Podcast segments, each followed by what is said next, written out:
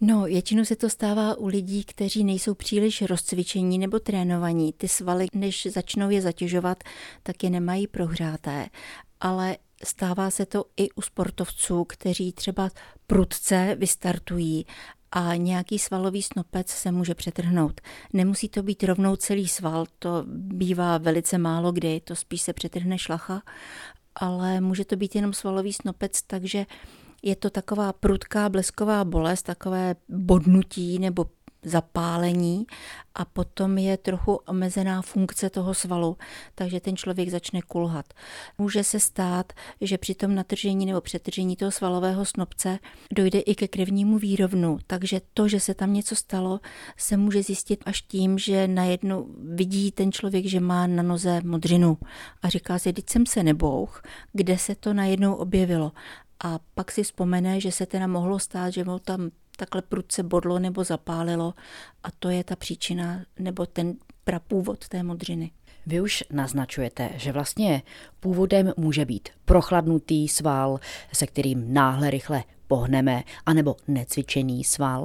Takže je vůbec nějaká prevence, aby se nám toto nestalo? No, prevence je, ale znamená to, než se pustíte do nějakého velkého sportovního výkonu, tak musíte ty svaly takzvaně zahřát, procvičit, promasírovat a i ten sportovní výkon začít zvolna. Ne najednou, když dva měsíce, tři měsíce nic neděláte, tak rovnou nezačnete sprintem.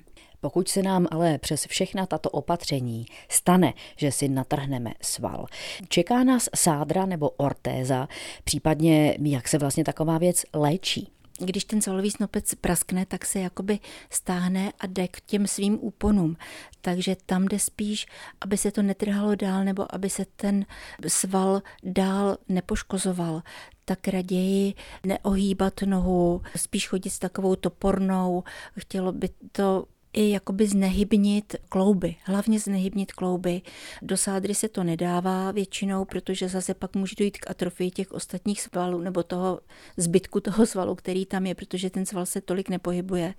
Někdy ani ortéza se nedává, ta se spíš dává na klouby, ale tady jde spíš o studený obklad, natírat to něčím, co pomůže ten hematom rozpustit a omezit tu hybnost, omezit pohyb. Jak dlouho vlastně trvá, než se sval zahojí? Sroste vůbec sám?